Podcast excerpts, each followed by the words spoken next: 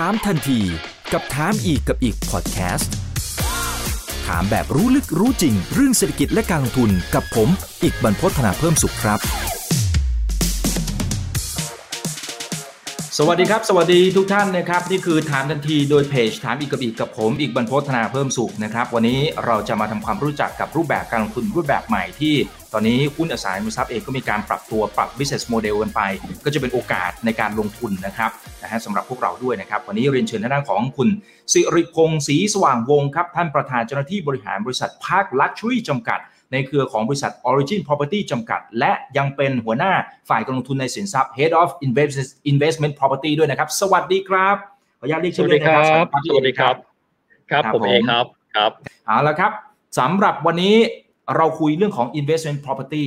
ในต่างประเทศเนี่ยถือว่าเป็นเรื่องที่นักลงทุนเขาคุ้นชินกันแล้ว แต่ว่าในบ้านเราต้องยอมรับนะครับว่านี่ยังเป็นเรื่องใหม่อยู่เลย แต่ว่ากำลังจะกลายเป็นเทรนด์หนึ่งที่หุ้นอสังหาริมทรัพย์มีการปรับตัวกันไป เพราะฉะนั้นเราต้องนำมาในเรื่องของการทำความเข้าใจนะครับว่า investment investment property มันคืออะไรยังไง มันเป็นโอกาสสำหรับนักลงทุนในมุมไหนกันบ้าง เดี๋ยวก่อนอื่นผมพาไปดูราคาหุ้นกันก่อนนะ ราคาหุ้นของ Origin ต้องบอกว่า โอ้โห สวยงามมากครับพี่เอสวยงามมากจริงๆนะครับครับผมอยู่ที่แปดบาทสิบห้าสตางค์คร่าวๆนะครับพอดีนี้ผมอาจจะแคประหว่างวันนะครับ แล้วก็ครับเอ่ผอมตัวราคาตอนนี้กำลังทดสอบจุดที่สูงที่สุดในรอบ 1 ปีเลยทีเดียวนะครับ สวยงามจริงๆกำลังจะนิวไฮแล้วสำหรับในช่วงนี้มาคุยกันเลยครับตะลุยกันเลยครับ ข่าวที่เป็นข่าวที่โด่งดังในช่วงสัปดาห์ที่ผ่านมานะครับก็คือความร่วมไม้ร่วมมือที่ดีนะครับ ระหว่างทางด้านของ Origin นะครับกับทางฝั่งของดูสิตนะครับแล้วก็เป็นที่มาของการพูดคุยในวันนี้ด้วยนะครับก็ถือว่าเป็นจุดที่น่าสนใจ แล้วก็เป็นโอกาสในการเข้าไปลงทุนสำหรับพวกเราด้วยนะครับ เดี๋ยวให้พี่เอ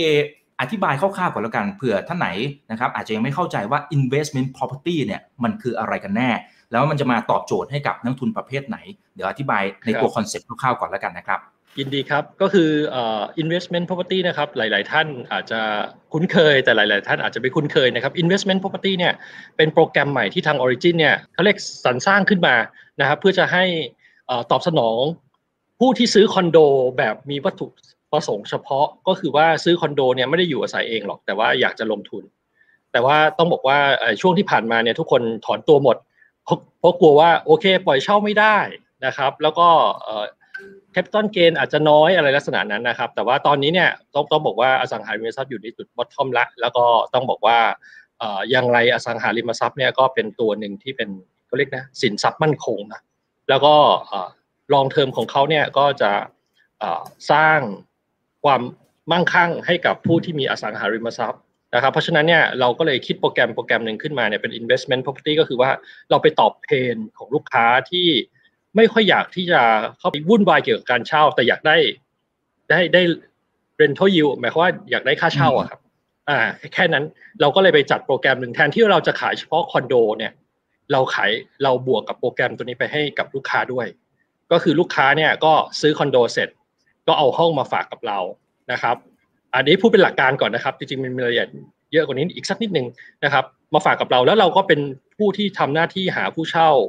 แล้วก็ดูแลทรัพย์สินตัวนั้นเนี่ยสิบปีนะครับ แล้วก็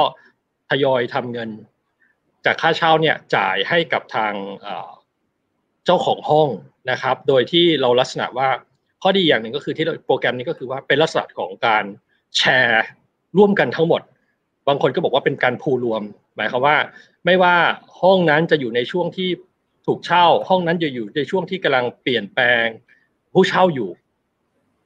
ตลอดระยะเวลาหมายความว่าพอแชร์กันเนี่ยมันก็จะทุกอย่างมันก็จะสม่ำเสมอ หมายความว่าจะไม่มีห้องคือไม่ใช่ว่าห้องตัวเองจะหยุดเช่าแล้วจะไม่มีรายได้ไม่ใช่อย่างนั้น ทุกอย่างจะมีการแชร์กันนะครับ ก็คือแชร์ทั้งเขาเรียกนะฮะแชร์รายได้สม่ำเสมอให้กับให้กับเจ้าของห้องเลย อันนี้ก็คือข้อดีนะครับ ก็เป็นเป็นการขายคอนโดบวกกับโปรแกรมนะครับ โปรแกรมที่ดูแลลูกค้าตัวนี้ แต่เป็นลักษณะของการพูรวมกันแชร์รวมกัน นะครับ อันนี้เป็นข้อดีนะครับ อันนี้ก็เป็นเบื้องต้นนะครับ แต่คราวนี้หลายท่านเนี่ยเคยอาจจะรู้จัก investment property ในช่วงปี 2 ปีที่ผ่านมาเนี่ยแต่ investment property นั้นผมก็พูดตรงๆว่ามันจะเป็นลักษณะของการทำในโรงแรมนะครับแต่ครั้งนี้เนี่ยเรากับดูสิตไม่ได้ทำโรงแรม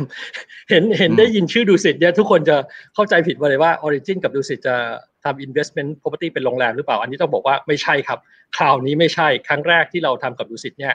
จะเป็นเป็น Service Apartment นะครับ ใน EEC ครับผมนะครับ ก็อันนี้คือเล่าเรื่องของโปรแกรม Service Apartment ให้ดูว่าเป็นการคอนโดบวกโปรแกรมนะครับมีครับผมมีมีหลายท่านบอกว่าขอช้าๆ ขออธิบายสักอีกหนึ่งรอบนะครับ คุณกำนะครับ แล้วก็คุณปองนะครับ บอกว่า ยังไม่ค่อย get ในหลักการนะครับ คือทางฝั่งของ Origin จะสร้างตัวโรงแรม service apartment ตรงนี้ขึ้นมาเหรอฮะ อ่าอันนี้จะได้อธิบายคือ clear เลย อันนี้ผมว่าเป็นพอยที่ดีนะครับ จะได้ค่อยๆทำความเข้าใจพร้อมๆกันนะครับ ครับผม Origin จะสร้างคอนโดนะครับ จะสร้างคอนโดเนี่ย แล้วเอาคอนโดจำนวนหนึ่งเขาเรียกครึ่งหนึ่งของคอนโดแล้วกัน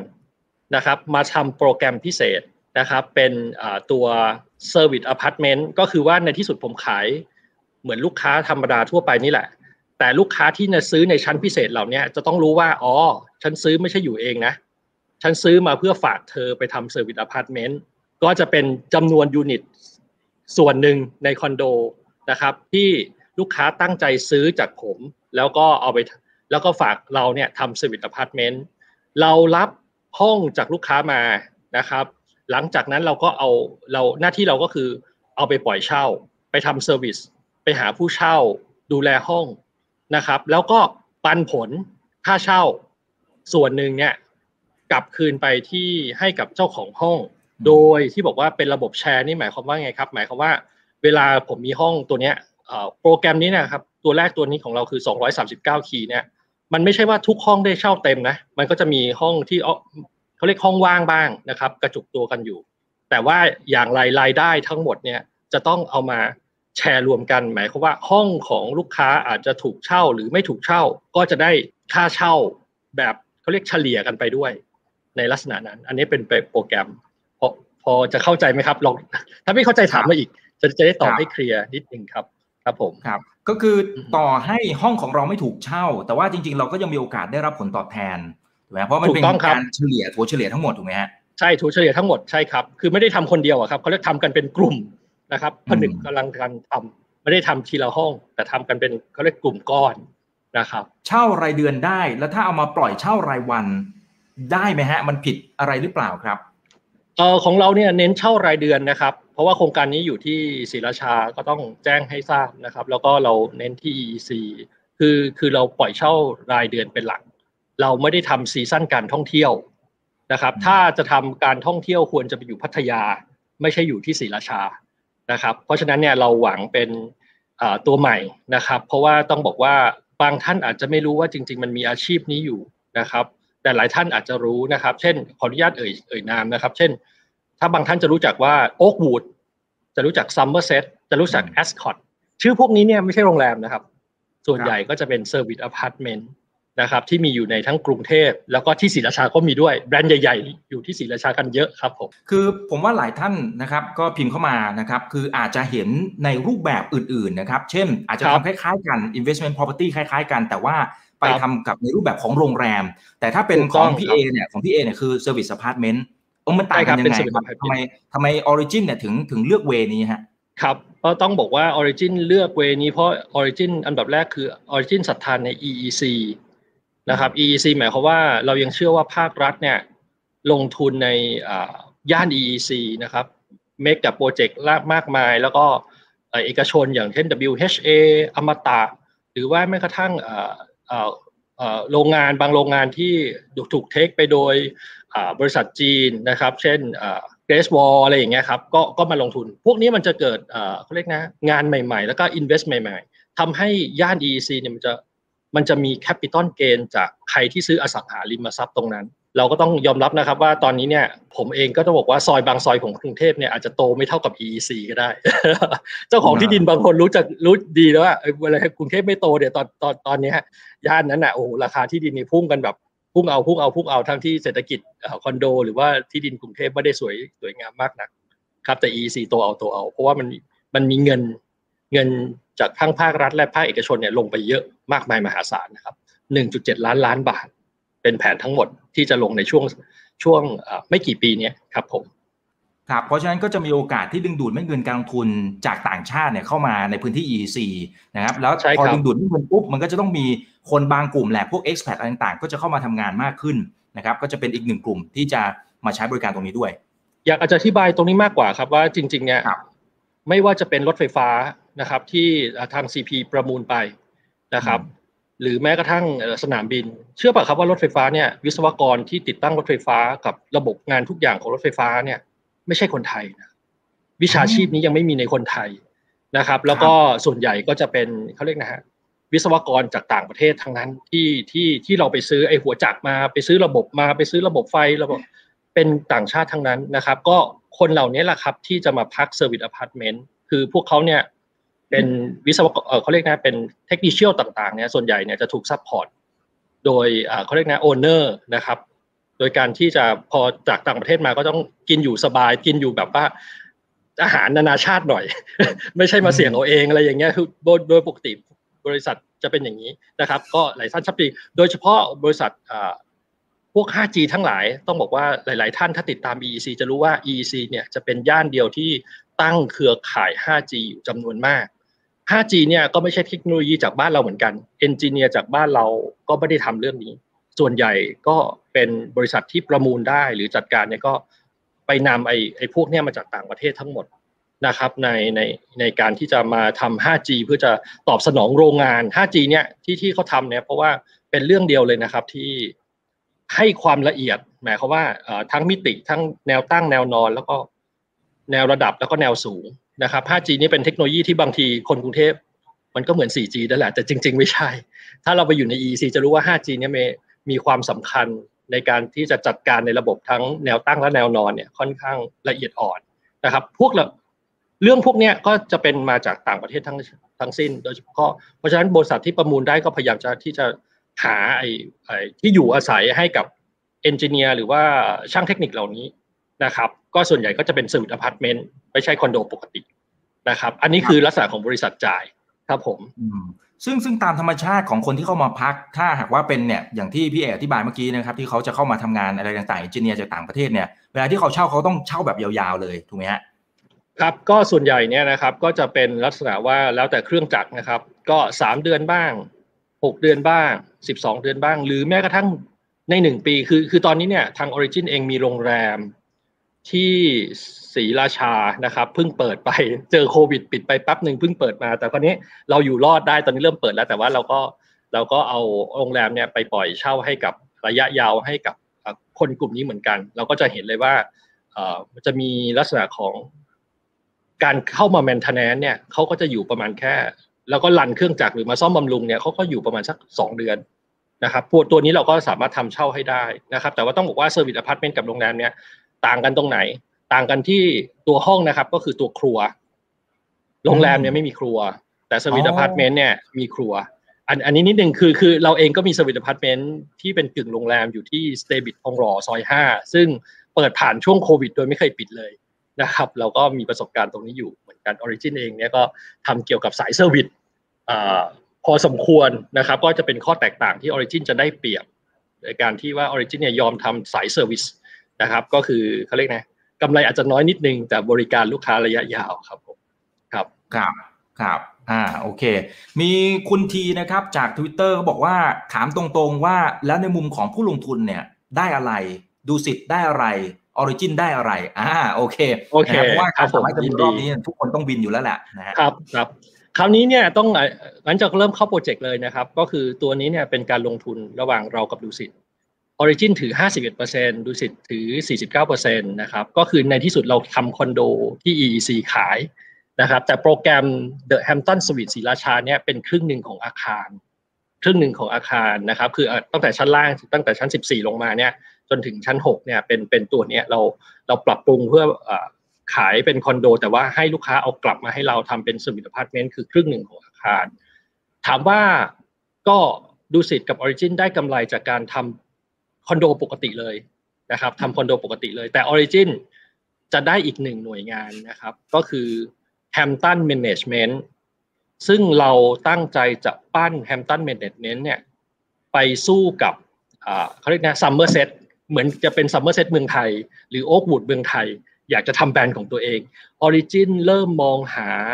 pipeline ใหม่ ๆ ที่เกี่ยวเรื่องกับอสังหาริมทรัพย์อยู่ แต่จะไม่หยุดอยู่ที่คอนโดหรือบ้าน นะครับ ตอนนี้เนี่ย Origin เนี่ยพยายามที่จะแตกลายออกไปนะครับ เพื่อสร้างความมั่นคงให้กับบริษัท เพราะฉะนั้นเนี่ยต่อให้มันกำไรน้อยเนี่ยแต่ว่ามันเป็นแบรนด์ long term ในอนาคตเนี่ยเราถือว่าเราควรจะลงทุน เชื่อป่ะครับว่า Somerset เนี่ยอายุเป็นร้อยปี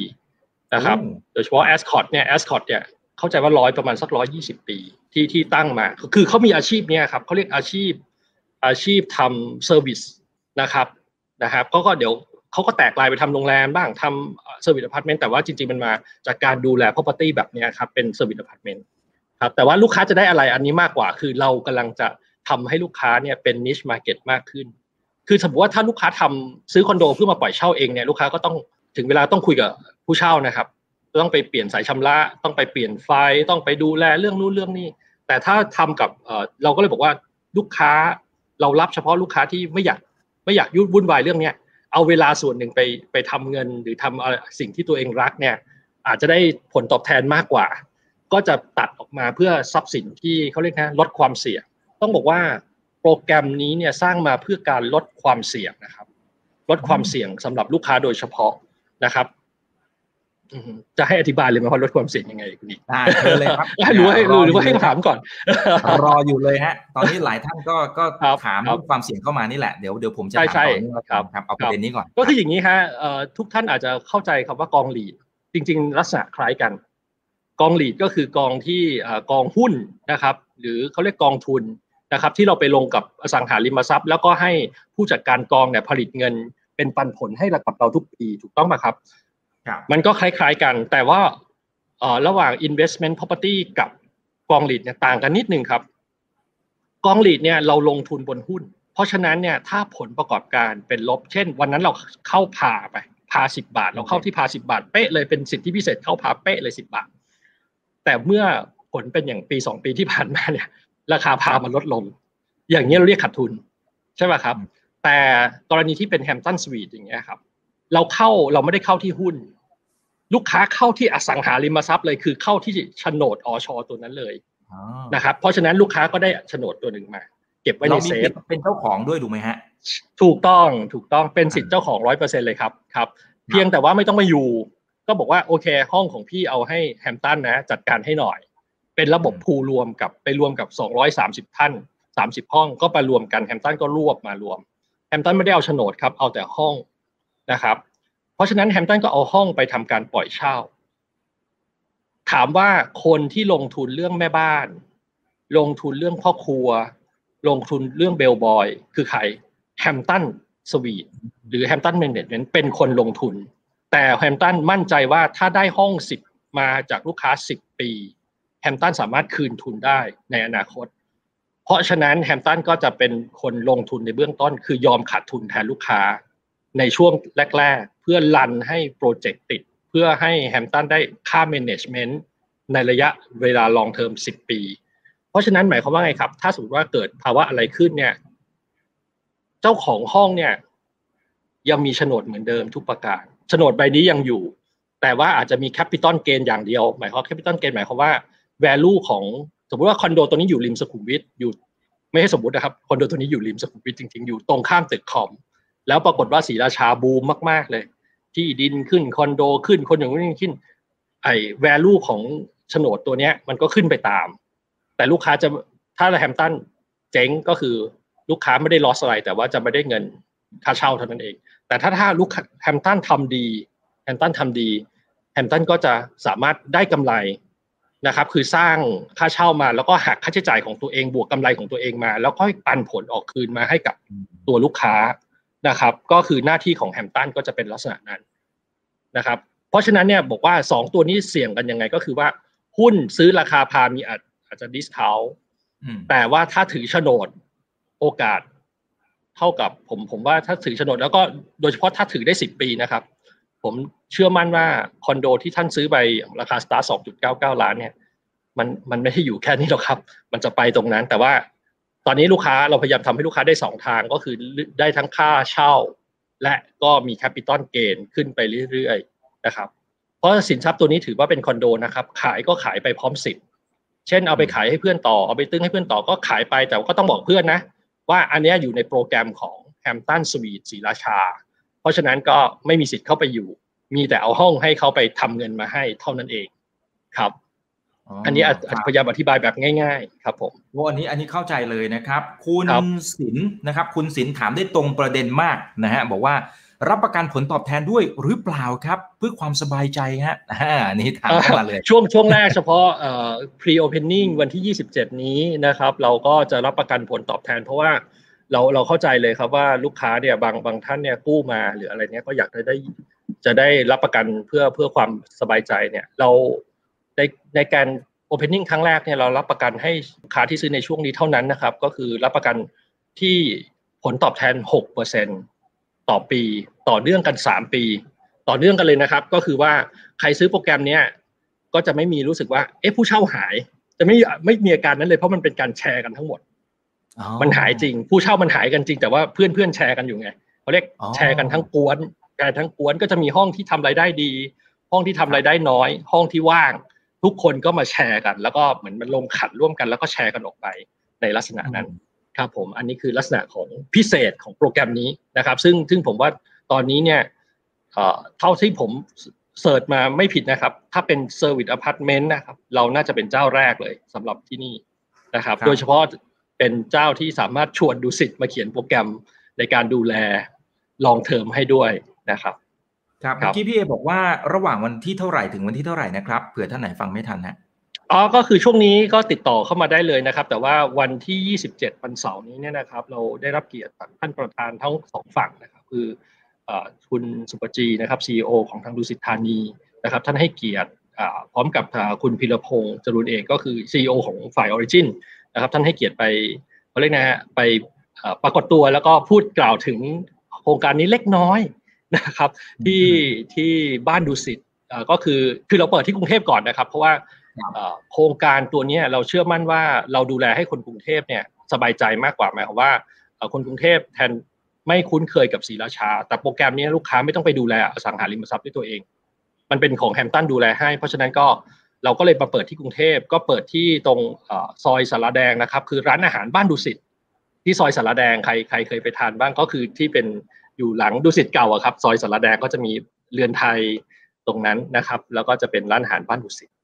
นะครับ ก็จะไปเปิดตัวตั้งแต่ประมาณสักเก้าโมงเก้าโมงครึ่งนะครับ แล้วก็ท่านก็ขึ้นเวทีประมาณสักสิบโมง หลังจากนั้นก็เจอผมไปถามรายละเอียดในนั้นก็ได้ครับ ผมแล้วก็สามารถจองในงานได้เออคุณบินถามบอกว่า เอ๊ะค่าซ่อมแซมล่ะครับ ค่าซ่อมแซมถ้าสมมติมันเกิดขึ้นเนี่ยใครเป็นคนจ่าย แล้วถ้าหากว่าลักษณะของการแชร์เนี่ย มันหมายถึงว่าเราต้องรอรายได้ รวมทั้งหมดก่อนนะครับเหมือนกับเราถือหุ้นที่มีโฉนดถูกต้องไหมครับ อันนี้เข้าใจถูกหรือเปล่า ถูกต้องครับใช่ครับใครแชร์ต้องช่องแชร์กันไหมนะครับสมมติว่าค่าซ่อมก็แชร์กันก็แชร์กัน คืออย่างนี้ครับเออเซอร์วิสอพาร์ตเมนต์ถ้าใครรู้จักอาชีพเซอร์วิสอพาร์ตเมนต์ก็จะรู้ดีว่าถ้าสมมติว่าเป็นคอนโดธรรมดาเนี่ยเราปล่อยเช่าเนี่ยเราก็เอาแต่ห้องเปล่าให้ผู้เช่าถูกต้องไหมครับ แต่เซอร์วิสอพาร์ตเมนต์ไม่ได้ทำอย่างนั้นเซอร์วิสอพาร์ตเมนต์จะต้องมีอาหารเช้า มีแม่บ้านทำความสะอาดเอ่อ มีคนปูเตียง มีคนเอาเสื้อไปซัก มีคนล้างจานเซอร์วิสอพาร์ตเมนต์เป็นลักษณะนั้นอยู่แล้วไอ้เพราะฉะนั้นเนี่ยค่าเช่ามันจะโดดขึ้นไปเกือบสองเท่านะครับเพราะฉะนั้นเนี่ยก็หมายความว่าไงครับแฮมตันเวลาได้ค่าเช่าสมมติว่าห้องห้องเนี้ยสี่หมื่นแฮมตันก็จะตัดค่าใช้จ่ายตัวนี้กับค่า management fee ออกไปก่อนนะครับ มันก็จะเหลือจะเป็นที่จะเป็นมาทดแทนพวกแม่บ้าน พวกอะไรกับ management fee ออกไป รวมถึง ก่อนที่จะปันผลเนี่ยแฮมตันก็จะ service สำรองเขาเรียกนะสำรองค่าบำรุงรักษาเนี่ยตามตามปกติ เราก็จะมีการหักสำรองเอาไว้เป็นเป็นเหมือนบัญชีเลยนะครับ เป็นเหมือนแบบสะสมเอาไว้มาหาเป็น buffer เอาไว้ ก่อนที่จะทำเป็นรายได้ของลูกค้าจริง ๆ ก่อนที่จะจ่ายออกไป เพราะฉะนั้นเนี่ยหมายความว่าพวกค่าซ่อมค่าอะไรเนี่ย มันก็ถัวเฉลี่ยกัน เช่น บางห้องเนี่ย อาจจะถูกคนอยู่ค่อนข้างเยอะ ก็จะโทมเร็ว เราจะในสิบสองในสิบปีนั้นน่ะ เราจะเป็นคนเข้าไปดูแลเองลูกค้าไม่ต้องควักเงินเพิ่ม แต่เป็นเงินไม่ใช่เจ้าของห้องนะ เป็นเงินจากการแชร์ของห้องที่ไม่เคยถูกเช่าเลยก็อาจจะมี ต้องต้องบอกว่าจริง ๆ เราทำโรงแรมมาก็เราก็จะรู้ว่าบางทีมันก็มีห้องที่ไม่ถูกเช่าเลยก็มีแต่ว่ามันเป็นการผูรวมกันครับเพราะฉะนั้นยูนิตไหนก็ได้รายได้สม่ำเสมอเท่ากันหมด แต่ว่ามันมันต้องต้องมีคนจัดบริหารจัดการ เราเป็นแค่เครื่องจักรในการบริหารจัดการให้กับลูกค้าเท่านั้นครับผม สมมติว่าเขาสนใจนะครับ สมมติว่าซื้อไปสักห้องหนึ่งอะเดี๋ยวอันนี้อันนี้เป็นภาพบรรยากาศนะครับ ที่ที่เอามาให้ดูกันนะสวยงามมากจริงเลยนะครับนะฮะเดี๋ยวโอเค อันนี้ขออนุญาตอธิบายนิดนึงที่นี่เนี่ยนะครับ ที่นี่เนี่ยจริง ๆ ยังไม่ใช่ที่ศรีราชานะครับ ที่นี่เนี่ยเป็นห้องจริงที่โรงแรมสเตบิททองหล่อซอยห้านะครับ ที่อยู่ตรงปากซอยที่ที่ผมบอกว่าโชคดีมากที่โรงแรมนี้เปิดมาในช่วงโควิด เนี่ย เราไม่เคยปิดเลย เราอยู่ได้ occupancy ดีมาก เพราะเรา เปลี่ยนจากเขาเรียกนะมันเป็น Staybridge ทองหล่อเนี่ยมันมันดีไซน์มาเป็นเพื่อกึ่งกึ่งเซอร์วิสอพาร์ตเมนต์อยู่แล้ว เราต้องการตลาดนั้นอยู่แล้ว เราก็เลยเขาเรียกนะฮะเอาไทยห้องแบบเนี้ยไทยห้องแบบเนี้ยนะครับ ไปเข้าโปรแกรม The Hampton Suite ศรีราชา คือเราก๊อปไปเลย ย่อส่วนลงเล็กน้อยก๊อปไปอยู่ที่ศรีราชาเลยนะครับ ซึ่งซึ่งซึ่งจะแตกต่างกับโครงสร้างที่ไม่อยู่ในโปรแกรม ห้องเดียวกันที่ไม่อยู่ในโปรแกรมนี้เป็นห้องแบบคอนโดธรรมดาเป็นเอ่อ branded residence ที่อยู่ข้างบนเนี่ยนะฮะก็ ห้องห้องหน้าตาจะไม่เหมือนนี้ จะคนละแบบกัน เพราะเราทำอ่าแฮมตันสวีทศรีราชาเนี่ยทำมาเพื่อกิจการเฉพาะ เดี๋ยวขออนุญาตเล่าไหนๆก็เล่าแล้วนะครับ เพราะว่าครับเซอร์วิสอพาร์ตเมนต์ไม่ได้ทำเหมือนคอนโดทั่วไปนะครับ เพราะว่าอะไรครับ ระบบเคเบิลทีวีก็ต่างนะครับ ระบบเคเบิลทีวีเพราะว่าเขาแล้วก็ระบบโทรศัพท์หัวเตียง หรือระบบที่มันต้องมีการโทรเหมือนโรงแรม ก็ไม่ก็จะแตกต่างไปจากเอ่อคอนโดปกติ รวมถึงระบบคีย์การ์ด คีย์การ์ดที่ที่เราอยู่ในระบบเนี้ยมันก็จะถูก pool รวมเหมือนกันหมายความว่า center มันก็จะเหมือนคล้ายๆ กับโรงแรมแหละถ้าถ้าถ้าหลายๆท่านไปพักโรงแรมก็คือว่า มันก็จะถูกตรงกลางเนี่ย บริหารจัดการ แต่พวกนี้ลูกค้าไม่ต้องห่วงนะครับ เพราะคนลงทุนคือแฮมตันแมネจเมนต์เป็นคนลงทุน เป็นลงคนลงทุนทำเรื่องพวกนี้นะครับ เพราะฉะนั้นเนี่ยในห้องอุปกรณ์ต่างๆเนี่ยแฮมตันแมネจเมนต์เป็นคนลงทุนเองทั้งหมด นะครับเพียงแต่ว่าขอสิทธิ์ในการใช้ห้องกับลูกค้าเท่านั้นเองมา 10 ปีนะครับแล้วก็เอามาแชร์กันนะครับแฮมตันก็ได้ผลตอบแทนจากการแชร์รายได้ที่แฮมตันไปลงทุนในเรื่องของอุปกรณ์ต่างๆ ใน service ต่างๆ ไปจ่ายให้แม่บ้านไปจ่ายให้ยามไปจ่ายอะไรให้ แล้วก็ส่วนที่เหลือค่อยแชร์ให้กับทางลูกค้าครับผมคุณมณชัยคำถามที่แฟร์เหมือนกันนะครับ ถ้าหมดสัญญา 10 ปี จะครับปรับปรุงซ่อมแซมห้องให้สภาพใหม่เหมือนเดิมไหมฮะ ก่อนที่คืนเจ้าของภาพจะเกิดอะไรขึ้น อ่า สมมติ10ปีเนี่ย หลังจากนั้นมันเกิดอะไรขึ้นฮะเออครับอันอันดับแรกก็คงขออนุญาตบอกว่าสิบปีอนุญาตขออนุญาตทางเราจะขอต่อโอ้แล้วฮเราจะคุยอีกรอบหนึ่งเพื่อขอต่อ คืออย่างนี้ครับเอ่ครับอเชื่อเปล่าครับดูสิทธิ์โรงแรมดูสิทธิ์เนี่ยเจ็ดสิบปีนะครับอืม ยังเป็นห้าดาวหกดาวเลย เราต้องการโปรแกรมนี้อย่างมากมายมหาศาลจากดูสิตเป็นโอกาสมากที่เราได้จากดูสิตตรงนั้น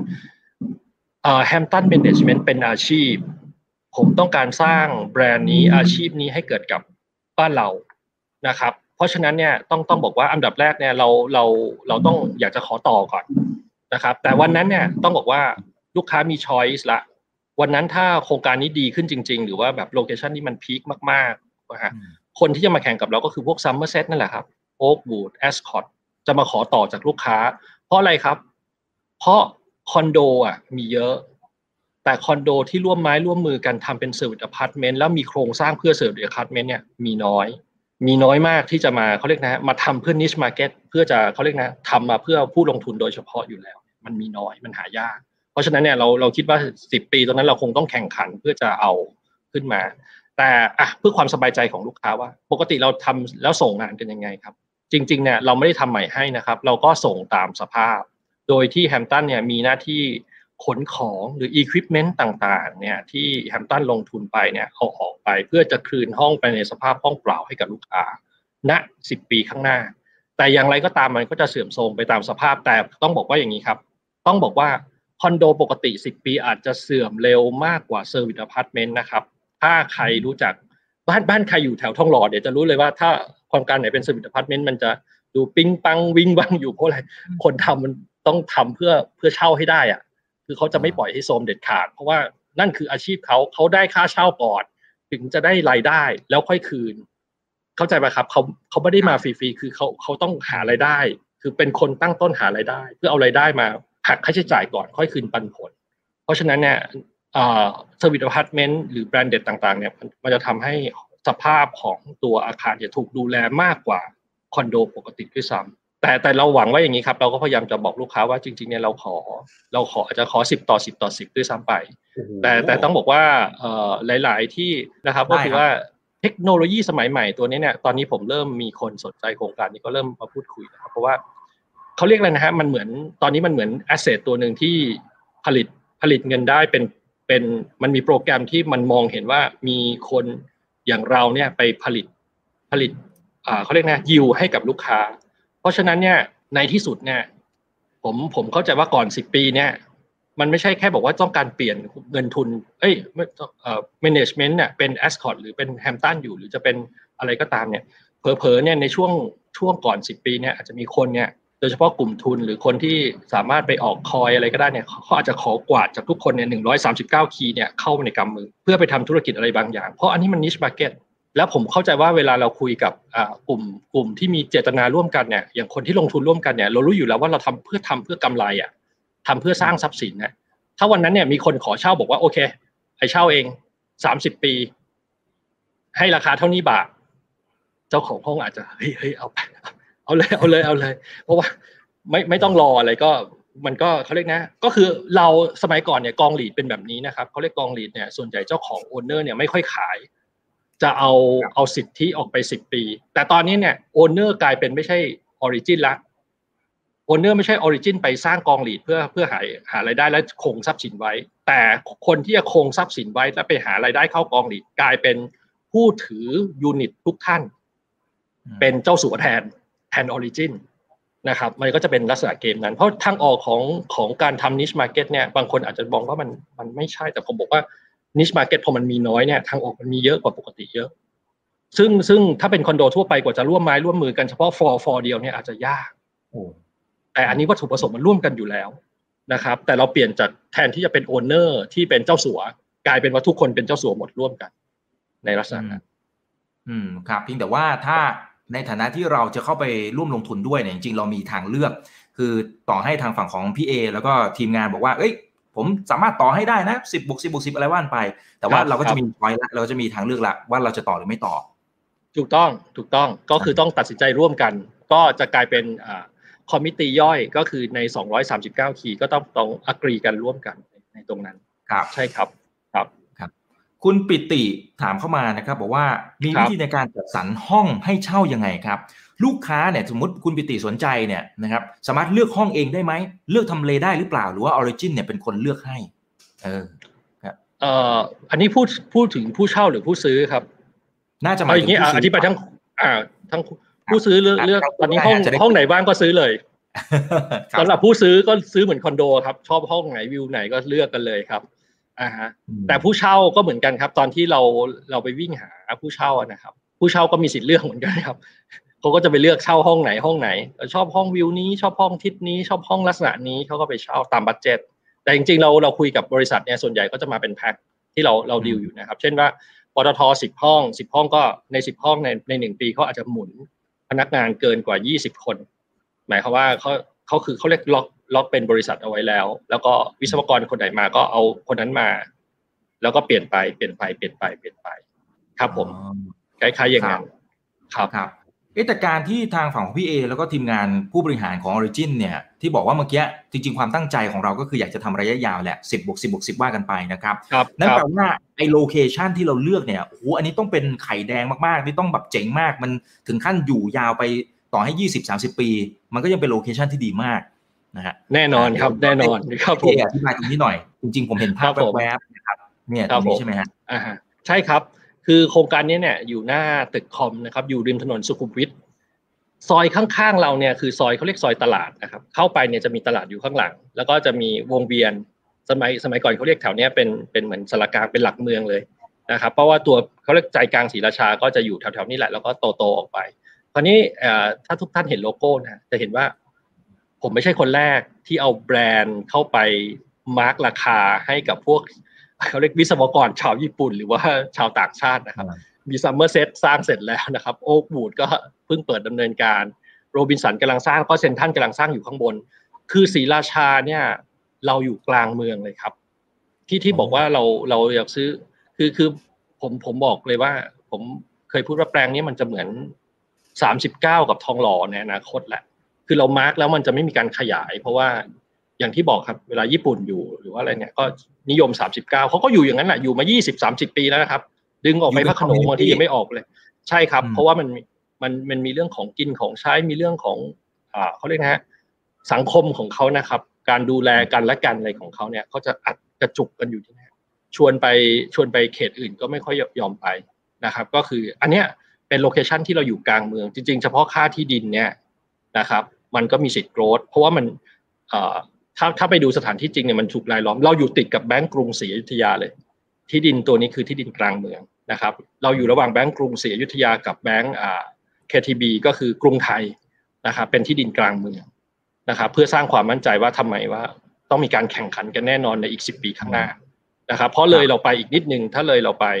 เลยเรา จากตัวเมืองเลยเราออกไปเนี่ยก็จะมีคอนโดที่เป็นคอนโดแบรนด์ใหญ่ในประเทศที่เป็นอพาร์ตเมนต์แบรนด์ใหญ่ๆในกรุงเทพเนี่ยก็ไปตั้งเหมือนกันนะครับ เพราะว่าต้องต้องบอกว่าคือเรามั่นใจอะครับว่ายังไงรัฐบาลไม่ทิ้ง EEC แน่นอนและ EEC เป็นทางออกเดียวนะครับของเราตอนนี้ ที่จะดึงดูดการลงทุน ไม่ไม่คงไม่ใช่เชียงใหม่นะช่วงนี้คงหลบเชียงใหม่ไปก่อน ครับผมก็คงจะเป็น EEC นี่แหละครับ ครับผม ครับเอ๊ะพี่พอจะมีข้อมูล demand supply นะฮะในพื้นที่ไหมครับว่าตอนนี้เนี่ยมันมันเป็นยังไงโดยเฉพาะวิกฤตโควิดสิที่มันเข้ามากระแทกนะตอนนี้เนี่ยแล้วเดี๋ยวเชื่อมคำถามไปที่คำถามของคุณภูมินะครับ ที่บอกว่าแล้วถ้ามาถึงจุดหนึ่งเนี่ย supply มันจะมากกว่า demand ไหมนะครับมองกรอบระยะเวลาเท่าไหร่ ผลตอบแทนณตอนนั้นเนี่ยมันจะน้อยกว่าที่เราคาดหรือเปล่าครับคือตอนตอนนี้ต้องบอกว่าด้วยช่วงโควิดเนี่ยตัวตัว supply เนี่ยเราตอนนี้ก็ต้องบอกว่าถ้าเป็นกลุ่ม service apartment จริงๆเนี่ยที่ที่เป็นแบรนด์ใหม่ๆเนี่ย supply ยังยังไม่ได้ถูกตอบตอบสนองจาก demand ก็คือทุกตึกเนี่ย occupancy เนี่ยยังมีอยู่ หมายความว่าไม่ไม่มีตึกไหนร้อยเปอร์เซ็นต์นะครับโอกูดก็ไม่ร้อย Somerset ก็ไม่ร้อยแต่ แต่ถ้าเรามองแค่นั้นเนี่ยมันไม่ใช่ตัวเลขคำตอบเพราะโดยปกติเนี่ยมันจะเป็นแบบนี้อยู่แล้วในในการทำอพาร์ตเมนต์หรือ service apartment เนี่ยคือออคเคเ p นซีจะไม่ร้อยหรอก เราเองก็ไม่ได้ตีค่าว่าของเราจะร้อยนะครับ แต่พอเราเรากำลังจะบอกว่าการที่เราเพิ่มตัวเข้าไปเนี่ยเราเราคิดเห็นละว่ามันรอดเพราะว่าอะไรครับ เพราะว่าตอนนี้เนี่ยนิคมอุตสาหกรรมนะฮะถ้าใครติดตามนะครับ อย่าง WHA เอยอมตะเอยเนี่ยมันขอทุกท่านนะครับขอ BOI เพิ่มแม้กระทั่ง CP ที่ไม่เคยทำนิคมอุตสาหกรรมมาก่อนก็จับจองพื้นที่ทำนิคมอุตสาหกรรมคราวนี้ ผู้บริหารหรือว่าวิศวกรที่เป็นเอนจิเนียร์เป็นเทคนิคใหญ่ ๆ เนี่ย ส่วนใหญ่ไม่ค่อยอยู่โรงงาน คนอยู่รอบโรงงานเนี่ยส่วนใหญ่จะเป็นแรงงาน แล้วก็แต่ตัวเบอร์เบอร์เบอร์กลางเบอร์ต้นเนี่ยที่บริษัทจ่ายค่าที่พักให้ส่วนใหญ่วิ่งเข้าเซ็นเตอร์หมดนะครับ เข้าไปที่ของกินของใช้ใกล้โรงพยาบาล เชื่อป่ะครับว่าที่ศรีราชาเนี่ยโรงพยาบาล ถือว่าดีมากๆ คนพัทยายังต้องวิ่งเข้าศรีราชาเลย โรงพยาบาลสมเด็จนะครับพระบรม ราชเทวีนะครับ เป็นโรงพยาบาลรัฐที่ใหญ่มากๆ แต่ว่าจริง ๆ มีโรงพยาบาลเอกชนนะครับ ไปทุกโรงพยาบาลเลยนะครับ ก็คือหมายความว่าพญาไทก็ไปสมิติเวชก็ไปไปกันหมดเลยนะครับ ไปกันทุกโรงพยาบาลเลย ตอนนี้บอลลูนเนี่ยถือว่าเรื่องปกติของชาวญี่ปุ่นนะครับ 15 นาทีผ่าตัดเสร็จ สอดบอลลูน คุณหมอบอกสบายมากน้องเอไม่ต้องกลัว เพราะว่าญี่ปุ่นกับบอลลูนนี่สบายสบายใจ วิ่งเข้ามาถึงเมื่อไหร่ปุ๊บสิบห้านาทีเสร็จนะครับนะครับผม ก็เลยจะบอกว่าตัวเมืองเนี่ยมันไม่ได้สร้างกันง่าย ๆนะครับ เพราะว่าอย่างที่บอกโรงพยาบาลโรงเรียนตลาดเนี่ยไม่ใช่ว่าอยู่ดีเราจะคิดสร้างเมืองใหม่ แล้วจะสามารถสร้างเมืองใหม่ได้เสร็จภายในห้าปีสิบปีเป็นไปไม่ได้ครับศรีราชานี่เป็นพื้นฐานที่ญี่ปุ่นลงทุนมาตั้งแต่ยุคป่าเปรมนะครับ ก็คือตั้งแต่ยุคชดช่วงชชวานตั้งแต่ท่าเรือนะครับเพราะว่าอะไรเพราะศรีราชาเป็นท่าเรือนะครับท่าเรือที่อยู่เป็นเมืองที่ใกล้อยู่กับท่าเรือแหลมฉบัง เป็นรูทไลน์ของนิคมอุตสาหกรรมโดยเฉพาะบ้านเราต้องส่งออกทางแหลมฉบังนะครับ เป็นเรื่องหลักๆเลย แล้วก็อีกเรื่องหนึ่งที่ที่ผมบอกว่าขออนุญาตคุยไปเลยนะครับว่าศรีราชาเนี่ยทำไม 5G ไปที่ศรีราชาเป็นอันดับแรกๆ เพราะหลายท่านอาจจะทราบดีว่าศรีราชาเนี่ยมีเคเบิลใต้น้ำมาเป็นสิบสิบปีแล้ว ก็คือว่าตอนนี้เราจะ link world wide web ทั้งหลายเนี่ยนอกจากดาวเทียมที่เราเข้าใจกันแล้วเนี่ยจริงๆเนี่ยมันเริ่มมาจากสายเคเบิลใต้น้ำนี่แหละ เคยเป็นใหญ่แก้วนำแสงที่อยู่ใต้น้ำที่เราลากไปที่สิงคโปร์ลากไปที่ฮ่องกงนะครับ ประเทศไทยขึ้นอยู่สองจุดภาคใต้จุดหนึ่งแล้วก็แล้วก็ที่ศรีราชานี่แหละครับ ทุกอย่างมันก็ขึ้นมาตรงนี้เพื่อจะประสานกับดาวเทียมไปการแชร์ข้อมูลแล้วก็ส่งเข้ากรุงเทพอีกทีหนึ่งแล้วก็ก็ส่งกันไปส่งกันมานะครับ เป็นเป็นเทคโนโลยีสมัยใหม่ แต่ว่าพื้นฐานจริง ๆ เนี่ยมันเกิดมาจากเคเบิลใยแก้วนำแสงที่อยู่ใต้น้ำแล้วก็ตอนนี้ก็เริ่มเป็นดาวเทียมมากขึ้นนะครับครับครับ นั้นถามต่อนะครับว่าผลตอบแทนที่คาดว่าจะได้รับต้องใช้คำว่าคาดนะครับนะฮะคาดว่าจะได้รับมันอยู่ที่ประมาณเท่าไหร่ คือช่วงการันตีที่บอกว่าใครซื้อในโปรโมชั่นนี้เราจะการันตีไว้หกเปอร์เซ็นสามปีนะครับ หลังจากปีที่สี่เนี่ย ปีที่สี่เนี่ยเราก็คิดว่าน่าจะอยู่ที่ประมาณเท่าเดิมนะครับ แต่เราก็บอกลูกค้าไปว่าอยู่ประมาณห้าถึงเก้าเปอร์เซ็น เพราะยิ่งไกลยิ่งผลตอบแทน สังเกตนะครับขออธิบายนิดนึงคือคือราคาวันนี้ทุกคนรู้สึกว่าแพงก็เหมือนคนที่ซื้อทองหล่อเมื่อสิบปีที่แล้วล่ะทองหล่อทำไมแพงจังสิบปีที่แล้ว แต่คนซื้อทองหล่อสิบปีที่แล้ววันนี้ยิวเป็นสิบแต่ว่าใครซื้อทองหล่อวันนี้เนี่ยยิวเนี่ยต้องบอกว่ายิวไม่เหลือใครเข้าก่อนนะครับใครเข้าก่อนมีสิทธิ์ก่อนลักษณะนั้น คือตอนนี้เนี่ยเรามองว่าสีราชามันกำลังจะโกรธ นะครับ เพราะว่ามันเป็นความหวังเดียวของประเทศ แล้วเราเห็นแล้วว่า CP ลงทุนไปกี่แสนล้านนะครับ แล้วก็เจ้านุ้นเจ้านี้ลงทุนไป แล้วก็นิคมอุตสาหกรรมเนี่ยก็ขยายนะครับ อาจจะเป็นความหวังน้อยนิดนะครับ แต่ว่าตัวเลขสองหลัก239 key ริมถนน โดย Origin กับดุสิตเนี่ยไม่ได้เยอะเลย คือเราไม่ได้ทำทั้งตึกนะครับ เราทำแค่ครึ่งหนึ่งของอาคารนะครับ239ห้องเท่านั้นในโปรแกรมนี้ คือคือเป็น serve serve ให้ลูกค้าครับ เพราะว่าเราคำนวณมาแล้วว่าตัวนี้แหละจะสร้างสร้างชื่อให้เรา ไม่เอาทำตึกเอา239พอ ครับอีโคโนมีออฟสเกลมันเกิดครับผมครับผมครับมีท่านหนึ่งบอกว่าแล้วถ้าถ้าสมมุติว่ายังตัดสินใจไม่ได้นะที่พี่เอบอกว่าโอเค ถ้าถ้าตัดสินใจที่จะซื้ออะไรต่างๆเนี่ยนะครับ ภายในวันวันที่27นี้ใช่ไหมฮะก็ก็จะการันตี3ปีนะครับ6%แต่ถ้าสมมุติว่า in case ว่าตัดสินใจไม่ได้แล้วมันเลยสมมติไปซื้อวันที่28 29อะไรต่างๆเนี่ยนะฮะคืออันนี้ไม่การันตีแล้ว3ปีแรก ก็เดี๋ยวมาคุยกันก็คือผมว่ามันไม่ได้แบบวันเดียวจบหรอกครับมันก็อาจจะมีพีเรียด แต่ว่าไม่แน่ใจว่าถ้ายูนิตยังเหลือให้นะครับครับผมครับเพราะว่าฮอตมากๆใช่ไหมฮะก็ก็พอสมควรครับเพราะว่าผมผมเข้าใจว่าตอนนี้เนี่ยน้องๆรุ่นใหม่หลายท่านเนี่ยที่ที่มีเวลาที่จะทำกิจกรรมอย่างอื่น ไปเล่นบิตคอยกับไรกว่า แต่ว่าอย่างที่บอกอสังหาริมทรัพย์ต้องมีไว้เผื่ออะไรที่มันความเสี่ยงมันต้องเขาเรียกนะล็อกกำไรบางส่วนเนี่ยเอามาซื้อ เพราะตอนนี้เราเห็นอาการตัวนี้สำหรับพวก ผู้อาวุโสหลายท่านที่ที่ได้กำไรมาช่วงนี้เนี่ยเขาเริ่มล็อกเขาเรียกล็อกกำไรหมายความว่าเช่นขายหุ้นหรือขายบิตคอยทิ้งแล้วเอาเงินสดออกมา มาวางไว้ในทรัพย์สินที่ปลอดภัย เริ่มทำกันเยอะเหมือนกันนะตอนช่วงนี้เราได้รับการติดต่อพอสมควรนะครับ ที่ที่นี่ก็มีแกก็เล่าให้ฟังนะครับ แล้วก็ก็สนใจลูกค้าที่สนใจก็เขาเรียกนะเอามาใช้กับสินทรัพย์ที่มีความเสี่ยงน้อยบ้างนะครับ แต่ว่าไม่ได้บอกให้ลงทุนให้มาทั้งพอร์ตนะครับ ก็ก็ ก็เจียดมาแล้วกันนะครับ แต่ว่าโครงการนี้ต้องบอกว่ายังไม่แล้วเสร็จนะครับ วันที่ 27 นี้เราพูดเนี่ย เราพูดถึงเรื่องของการจองสิทธิ์เท่านั้น อีก 2 ปีถึงจะเสร็จ อีก 2 ปีเสร็จการันตีไปอีก 3 ปีเป็น 5 ปี เพราะฉะนั้นเนี่ยที่ผมบอกว่ายิวนะปีปีที่ 4 เนี่ยมันคืออีก 6 ปีข้างหน้า ซึ่งถ้าถ้าใครมาที่งานจะเห็นตัวเลขที่เราคาดหวังไว้ที่ปีที่ 6 เนี่ยค่าเช่าเท่าไหร่ ผมบอกว่าปีที่ 6 ในตารางตัวนั้นเนี่ย ค่าเช่ายังถูกกว่าซัมเอ่อยังถูกกว่าโอวูดเลยก็ผมครับผม แต่ถ้าเราผมได้ออค c เ p นซี่ดีกว่า หรือว่าได้ค่าเช่าที่ดีกว่า ตัวเลขมันน่าจะขึ้นมากกว่า ตัวที่เราคำนวณไป ครับผม ครับ เอ๊ะเมื่อกี้ที่ที่เอ่อพี่เอบอกว่าไอตัวเรนจ์ที่เราให้เป็นความคาดหวังเนี่ยอยู่ที่ห้าถึงเก้าเปอร์เซ็นต์แต่ว่ามันมันพอที่จะมี upside สินะฮะ อ่า ที่ที่บอกว่าสูงสุดที่บอกเก้าเปอร์เซ็นต์ไอไอ upside ตรงนี้มันมาจากไหน แล้วเดี๋ยวไปไปที่ downside ด้วยนะครับ เดี๋ยวจะได้เข้าใจรอบด้านด้วยนะฮะ up upside ก็คือ upsideด์ก็คือมาจากสองตัวนะครับ คือ occupancy ที่มีความหนาแน่นนะครับ แต่ว่าเราไม่ได้คำนวณตรงนั้นเราคำนวณจากแค่ค่าเงินนะครับ ทุกสามปีเราขึ้นราคาหนึ่งครั้ง ทุกสามปีเราขึ้นราคาหนึ่งครั้ง ราคาค่าเช่า ราคาค่าเช่าเราจะไม่หยุดกับไม่ถอยหลัง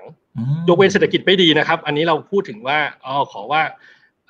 ปีนี้เป็นวิกฤตแล้วก็ขอไปอีกรอบหนึ่งเพราะเพราะรอบที่แล้วปี 40 มาปีนี้มัน 20 ปี ยี่สิบกว่าปียี่สิบกว่าสองเราเราคิดว่าสิบปีนี้ขอขอสักสองรอบ คือคือสิว่าสิบบวกสิบแล้วค่อยเจอวิกฤตอีกรอบหนึ่งแล้วกัน อย่ารีบมาวิกฤตอย่ารีบมา เราก็เลยบอกว่ามันมีอัพไซด์โควิดยังอ่วมอ่วมอรไทยอยู่เลยฮะครับหวังว่าอย่างนั้นนะครับหวังว่าอย่างนั้นครับ ครับอ่าแล้วฝั่งดาวไซด์ล่ะดาวไซด์ก็คือว่าเราทำเช่าไม่ได้เลยว่างโวเวเลย แต่อย่างที่บอกพอเวลาว่างคนที่ลอสคนแรกคือแฮมตันแมネจเมนต์ ลูกค้าเจ้าของห้องไม่ได้ลอสตราบใดที่ยังถือโฉนดอยู่ ไม่มีเงินติดลบคือเข้าพาวันนี้มันฟิกไปตรงนั้นเลยเพราะว่ามันไม่ใช่หุ้นมันเป็นโฉนดนะครับ ก็คือคนที่ลอสคนแรกก็คือเราเนี่ยแหละ ที่เป็นที่ไปเขาเรียกนะไปคันอาสาที่จะขอห้องมาทำกิจการเนี่ยครับก็จะเป็น loss คนแรกนะครับ แล้วก็ลูกค้าก็ถือว่าไม่ได้ไม่ได้กำไรก็คือถือโฉนดผ่านวิกฤตมันขึ้นมาอีกทีหนึ่งก็มี capital gain ก็ขายออกไป หรือเอาไปจำนองจำนำก็ยังได้ปกติ เพราะว่าอย่างอย่างไรก็ตามมันก็เป็นโฉนดของลูกค้าครับคุณกิติพงศ์บอกว่าเอ๊ะโครงการแบบนี้เนี่ย อนาคตมีโอกาสที่จะมาพัฒนาในโซนกรุงเทพไหมครับ แน่นอนครับ เพราะว่าเราเราเราบอกว่าตัวนี้เป็น prototype เลยนะครับตัวเป็น prototype เนี่ยโอกาสในพัฒนาในกรุงเทพเนี่ยเราเราหวังไว้เลยเพราะว่าเมื่อกี้ที่บอกไปตั้งแต่ต้นแล้วว่าเราพยายามจะสร้างแบรนด์ Hampton เรากำลังจะสร้าง Somerset เมืองไทย เรากำลังจะสร้าง Oakwood เมืองไทย เรากำลังแตกลายธุรกิจที่ที่จะเขาเรียกที่จะเขาเรียกทำ recurring income หรือว่าทำให้ธุรกิจมันต่อเนื่องให้มันมันสร้างฐานให้กับ Origin นะครับ ต้องบอกว่ามีครับมีมีแผนในการทำตัวนี้เพิ่มขึ้นนะครับ แต่ก็อย่างที่บอกว่ามันจะเกิดขึ้นเมื่อไหร่เนี่ยมันขึ้นอยู่กับราคาที่เหมาะสม เพราะว่าตัวนี้เป็นการโดยเฉพาะโครงการแรกเนี่ยต้องเราก็ต้องท้าทายกับความคาดหวังของลูกค้า แล้วเราก็บอกว่าตัวนี้เป็น niche market ตัวแรกที่ Origin ลงทำแบบเนี้ยเราเราก็ต้องวิเคราะห์เรื่องผลตอบรับอีกทีหนึ่งแต่ถามว่าใจเนี่ยอยากทำไหมก็คือว่าเราทำเพื่อตอบสนองคนที่เคยเล่นคอนโดอยู่แล้วอะครับแล้วก็อกหักเพราะว่าซื้อเราไม่รู้ไปจัดการยังไง ซื้อแบบสเปะสปะ แล้วก็ไม่รู้คนเซลล์คนนู้นเมนเนตให้คนซื้อนี้คนเมนเนตให้มันมันถัวแล้วมันไม่ค่อยโอเค เราเราพยายามดึงดูดคนพวกนี้กลับมาว่ากลับมาว่าถ้ายังรักอสังหาเนี่ยแทนที่จะไปกระจัดกระจายเนี่ยมารวมพลังกันเถอะแล้วเราเราจัดการให้ นะครับ มันจะเป็นmarket ใหม่ที่ Origin ที่พยายามจะท้าทายโปรแกรมที่ไม่เคยมีในอดีตนะครับ แล้วก็ตอบสนองลูกค้าจำนวนหนึ่งนะครับ ไม่ใช่ลูกค้าทั้งหมด เรายังทำลูกค้าทำคอนโดเพื่อให้ลูกค้าอยู่อาศัยเป็นหลักนะครับ อันนี้ทำมาเป็นเสริมเป็น S-curve ใหม่เป็น S-curve ใหม่คือแบบว่าลงทุนใน S-curve เกี่ยวกับ S-curve ใหม่ตัวนี้เป็นเป็นตัวแรกในการลงทุนนะครับ เราอาจจะ คือผู้หลักผู้ใหญ่ลงมากันทุกคนเลยไม่ไม่เคยสนใจว่ามันยังไง เพราะว่ามันมันเป็นอะไรจุดประกายที่มันจะเขาเรียกเป็นตัวสตาร์ทต่อไป เพราะฉะนั้นเนี่ยคุณโดเองก็ลงลุยเต็มที่เลยก็อุตส่าห์มามาช่วยเรานะครับ เพื่อเพื่อจะสร้างสิ่งใหม่ ๆ ครับผมครับครับครับคุณมิสเตอร์ทีบอกว่าเอ๊ะถ้าสมมติตัดสินใจจองเลยนะครับ วันนี้จองเลยนะฮะที่ทางด้านของพี่เอบอกว่าเราสามารถเลือกทำเลห้องได้ด้วยเนี่ย ราคาต่างกันหรือเปล่า อ่าตัวนี้ราคาต่างกันครับ ชั้นสูงก็แพงขึ้น ชั้นล่างก็ถูกลง เหมือนคอนโดปกติเลยครับ ไม่มีอะไรต่างจากคอนโดปกติ เพื่อเพื่อสร้างความเคยชินให้กับลูกค้านะครับ ครับผม แต่ผลประโยชน์ก็ผลประโยชน์ที่ได้รับจากการปันผลเนี่ยก็จะแตกต่างไป ก็คือใครลงเยอะก็ได้เยอะ ใครลงน้อยก็ได้น้อย ก็แค่นั้นเราคิดตามมูลค่าที่ลูกค้าเข้า เป็นผลออกมาเป็นเฉลี่ยของเปอร์เซ็นต์เนี่ยทุกคนจะได้เปอร์เซ็นต์เนี่ยเท่าเท่ากัน คือเราพยายามเฉลี่ยให้ไม่ใช่แบบว่าคนซื้อห้องดีจะเหลือ จะได้ยิวสามคนซื้อห้องไม่ดีจะได้ยิวสองอะไรเงี้ยไม่ใช่ มันจะออกมาแล้วอยู่ในเงินที่ลูกค้าลงทุนไปในอัตราเฉลี่ยคล้ายๆกัน ครับผม ครับโอเคนี่คือรูปรูปรูปรูปโครงการนะครับ แล้วก็สีแดงข้างล่างเนี่ยคือคือตัวที่เราเอามาทำสวิตอพาร์ตเมนต์ครับผมครับเราก็จะเป็นคำถามถัดไปพอดีเลยครับ คือท่านนี้บอกว่าพอเรามีการแบ่งโซนกันเนี่ยนะฮะแล้วในเชิงปฏิบัติผู้อยู่อาศัยเขาจะมีประเด็นกันไหมฮะ ก็คือข้างล่างเป็นตัวเช่าหมด นะครับ ข้างบนเนี่ยเรากำลังจะบอกว่าข้างบนเนี่ยเป็น Service Resident นะครับ หมายความว่าราคาของเราเนี่ยจะแพงกว่าคอนโดทั่วไป แต่ว่าคนซื้อข้างบนเนี่ยก็จะมีพวกที่ที่ที่สนใจเราเนี่ยนะครับ อย่างเช่นพวกทางต่างชาติที่เกษียณไปแล้วแล้วยังรักเมืองไทยอยู่ คิดว่าค่าของชีพถูก ญี่ปุ่นปลดเกษียณทีหนึ่งโอ้โหเงินมหาศาลมาก เขาเขาก็บอกว่าเนี่ยอยู่ในสวิตเลสเดนเนี่ยมันไม่เหงา มันคือหมายความว่าสวิตเลสเดนเนี่ยมันจะมีคนค่อนข้างเยอะกว่าคอนโดมันจะมีทั้งแม่บ้าน ที่จะปริมาณเยอะมีทั้งเบลบอยมีทั้งลายอาหารมีคือเราใช้คนเยอะมาก มากกว่าคอนโดปกติเยอะคนเราเชื่อมั่นว่าคือเราเห็นตัวเลขนะครับ คนหลาย ๆ ท่านเนี่ย ชอบอยู่แบบเนี้ยคือหมายว่าชอบอยู่แบบแบบไม่เหงาอะ แต่เขาต้องจ่ายแพงกว่า แล้วเขารับรู้อยู่แล้วว่าเขาจะอยู่ร่วมกันกับกับ service apartment mixed-use บ้านเราเนี่ย ทุกคนมองว่าเป็นเรื่องแปลก เป็นเรื่องที่ไม่ควรจะเข้ากันได้ แต่ถ้าใครไปเดินสิงคโปร์จะเห็นเลยนะครับว่า ไอ้ที่อยู่บนห้างข้างบนแพงมาก แพงมาก และห้างข้างล่างก็แบบวุ่นวายมาก เป็นเรื่องปกติเลยสิงคโปร์ฮ่องกงนี่เขาเรียกนะมิกซ์ยูทมันเกิดขึ้นมานานแล้วนะครับ แต่เมืองไทยเนี่ยยังเขาเรียกนะถูก educate อีกแบบหนึ่ง แต่เข้าคนไปต่างประเทศบ่อยๆจะเห็นว่าโอ้จริงๆโคตรสะดวกสบายเลยข้างล่างมีมีร้านกินซอมอยู่ข้างล่าง อะไรอย่างเงี้ยจะไม่ต้องไปไหนเลยนะฮะอยู่ตรงนั้นใช่ใช่ใช่อันนี้สำหรับคนยุคใหม่ผมบอกว่าอันเนี้ยมันต้องเปิดหัวกันนิดนึง แต่ผมเชื่อมั่นว่าคนที่ไปอยู่ที่ศรีราชาไปสร้างเมืองใหม่ที่ศรีราชา หรือว่าไปสร้างธุรกิจที่ศรีราชาเนี่ยเป็นส่วนใหญ่จะเป็นคนที่เปิดหัวค่อนข้างพอสมควร ถึงถึงจะเลือกตัวคอนโดไม่ได้ไม่ได้ไปเลือกทาวน์เฮาส์ปกติถ้าเป็นแรงงานทั่วไปก็จะเลือกทาวน์เฮาส์มากกว่าครับผม พอครบ 10 ปีนะทาง Hampton จะขอต่อสัญญา แต่ถ้าสมมุติกรณีที่มันมีห้องส่วนหนึ่งที่ไม่ต่อเนี่ยนะฮะมันจะทบยิวไหมเออ ก็คือหมายความว่าถ้าห้องส่วนหนึ่งไม่ต่อเนี่ยโครงการแทบจะโปรโปรเจกต์นี้แทบจะล้มเลิกเลยนะครับ เพราะมันทำไม่ได้ มันก็คือต้องร่วมไม้ร่วมมือกันนะครับ ที่ที่บอกให้ก็คือว่าถ้ามีห้องห้าสิบเปอร์เซ็นขึ้นไปเนี่ยบอกว่าโอเค โอเค ไม่ทำละ ฉันอยากจะอยู่เองละจบจบไม่เอาคุณเอาบุฟเฟ่ออกเอาแม่บ้านออกเอาเคาน์เตอร์ออกเอาข้าวโพดอะไรเงี้ยแล้วก็ทำอากีตตามนั้นก็คือโครงการก็จะถูกล้มเลิกไปโดยปริยายครับ แต่ถ้าคนส่วนหนึ่งผมเข้าใจว่าอาจจะมีคนส่วนน้อยนะครับ แต่ผมเข้าใจว่าพอถึงเวลาถ้ามันทำรายได้ดีจริงๆเนี่ยถ้าวันนั้นมันยิวไปถึงแปดถึงเก้าจริงๆเนี่ยแล้วก็ทรัพย์สินมันสวยงามเนี่ย happy ผมผมว่าคนคนข้างๆอะอาจจะบอกว่าเธอฉันซื้อห้องเธอก็ได้มา จะลงทุนต่ออย่างเงี้ยแค่อย่างนั้นคือคนส่วนน้อยเนี่ยผมว่าจะมีมีมือใหญ่ๆเนี่ยประเภทเพราะว่า niche market นะครับไม่ได้เกิดขึ้นบ่อยคอนโดทั่วไปอาจจะไม่เกิดแต่คอนโดที่มันรวมพลังกันอย่างเงี้ยมันเป็น niche market เกิดไม่ไม่ได้เกิดขึ้นเยอะไม่ได้เกิดขึ้นเยอะเพราะฉะนั้นมันกลายเป็น rare item ผมบอกว่าโครงการนี้ก็จะเป็น rare item โครงการหนึ่งนะครับครับ คุณธินพันธ์บอกว่า เอ๊ะถ้าลูกค้าเป็นคนญี่ปุ่นนะครับ แล้วถ้าสมมุติมันเกิดกรณีที่บริษัทแม่ที่ญี่ปุ่นเนี่ยเขาเรียกคนกลับ หรือว่าสั่งให้ expat คนนี้เนี่ยไปทำงานที่ประเทศอื่นล่ะ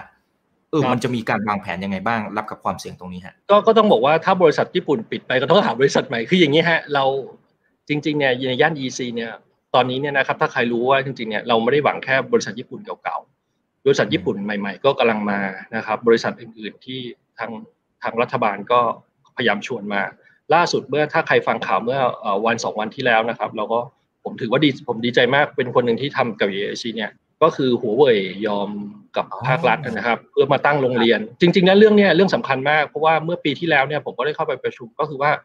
เชื่อปะครับ โครงสร้างของมหาลัยกับวิทยาลัยเทคนิค ในย่านชนบุรีทั้งหมดเนี่ยไม่เหมือนในกรุงเทพนะเขาทำตามหลังโรงงานอ๋ออาชีพหรือสายงานแปลกๆเนี่ยโรงงานมาเซ็ตให้ แล้วก็ผลิตน้องเข้ามา แล้วก็ส่งโรงงานเลย เพราะว่าอะไรบ้านเราที่สู้ต้องบอกว่าบ้านเราเนี่ยที่สู้เวียดนามไม่ได้เนี่ย เรื่องนี้เลยครับ ต้องบอกว่าเวียดนามเนี่ยวิศวกรหรือว่าอะไรเนี่ยเยอะมากอิเล็กทรอนิกส์เยอะมากเพราะว่า Apple มัน Apple เข้าไปไปไปจัดการอะไรหลายอย่างหลายอย่างในเวียดนาม ตอนนี้เรายังไม่ได้ Apple เราได้หัวเว่ยกันหัวเว่ยก็จะมาเปิดที่ตรงบูรพามอบูรพานะครับครับสามพันสามพันอัตราก่อน แล้วก็ในในช่วงปีนี้แล้วก็ภายในสามปีก็อะไรเงี้ยเราเราดีใจมากก็คือว่ามันมันจะเราก็เริ่มมีเทคโนโลยีใหม่ๆ มีมีคนที่เอาโน้ตฮาวที่บ้านเราไม่เคยมีมาเข้ามาในประเทศ อันนี้เป็นความหวังหนึ่งที่ที่เราบอกว่าฟังแล้วก็ชื่นใจนะครับเพราะฉะนั้นเนี่ยผมถามว่าโรงงานเนี่ยก็จะมีการเปลี่ยนไม่มีอะไรอยู่ยั้งยืนยงหรอกครับ โรงงานก็จะเปลี่ยนเปลี่ยนเปลี่ยนไปเรื่อยๆเพราะอย่างอย่างที่บอกครับ GM เออเขาเรียกนะฮะ เกตบอลก็มาซื้อบริษัทรถยนต์ในเมืองไทยแต่ว่าตอนนี้ก็สวยสวยงามมากนะครับ ก็หมายว่ามันก็มีการเปลี่ยนไม้เปลี่ยนมือกันนะครับเทคโนโลยีบางตัวที่ผลิตแล้วเลิกผลิต โรงงานเหล่านั้นก็ต้องปิดไป แต่ก็ต้องมีโรงงานใหม่เข้ามาแทน เพราะเป็นย่านเดียวที่มี BOI ย่านเดียวที่ที่มันใกล้กับท่าเรือครับ มันเป็นหับท่าเรือที่ทุกอย่างนำเข้าส่งออกเนี่ยท่าเรือสำคัญมากๆนะครับ อันนี้เป็นเมืองท่านะครับ นิคมครับ ก็เมื่อกี้ถ้าถ้าคุณอีกมีภาพภาพหนึ่งที่จะเห็นเป็นแผนที่แล้วมีสีม่วงกับสีฟ้าถ้าผมจำไม่ผิดนะฮะอันนี้อันนี้คือต้องต้องบอกว่าอันนี้หอการค้าเขาช่วยทำให้ว่าใน EEC เนี่ยเส้นลายสีม่วงเนี่ยจริงๆมันมีถนนที่ตัดใหม่ในช่วงปี 2 ปีเนี่ยค่อนข้างเยอะลายสีม่วงทั้งหมดเนี่ยนะครับที่เขียนว่า industry เนี่ยมันคือเส้นของโรงงานทั้งนั้น เส้นของโรงงานเนี่ยเชื่อมอยู่สองสายนะครับก็คือเชื่อมไปที่เขาเรียกนะครับ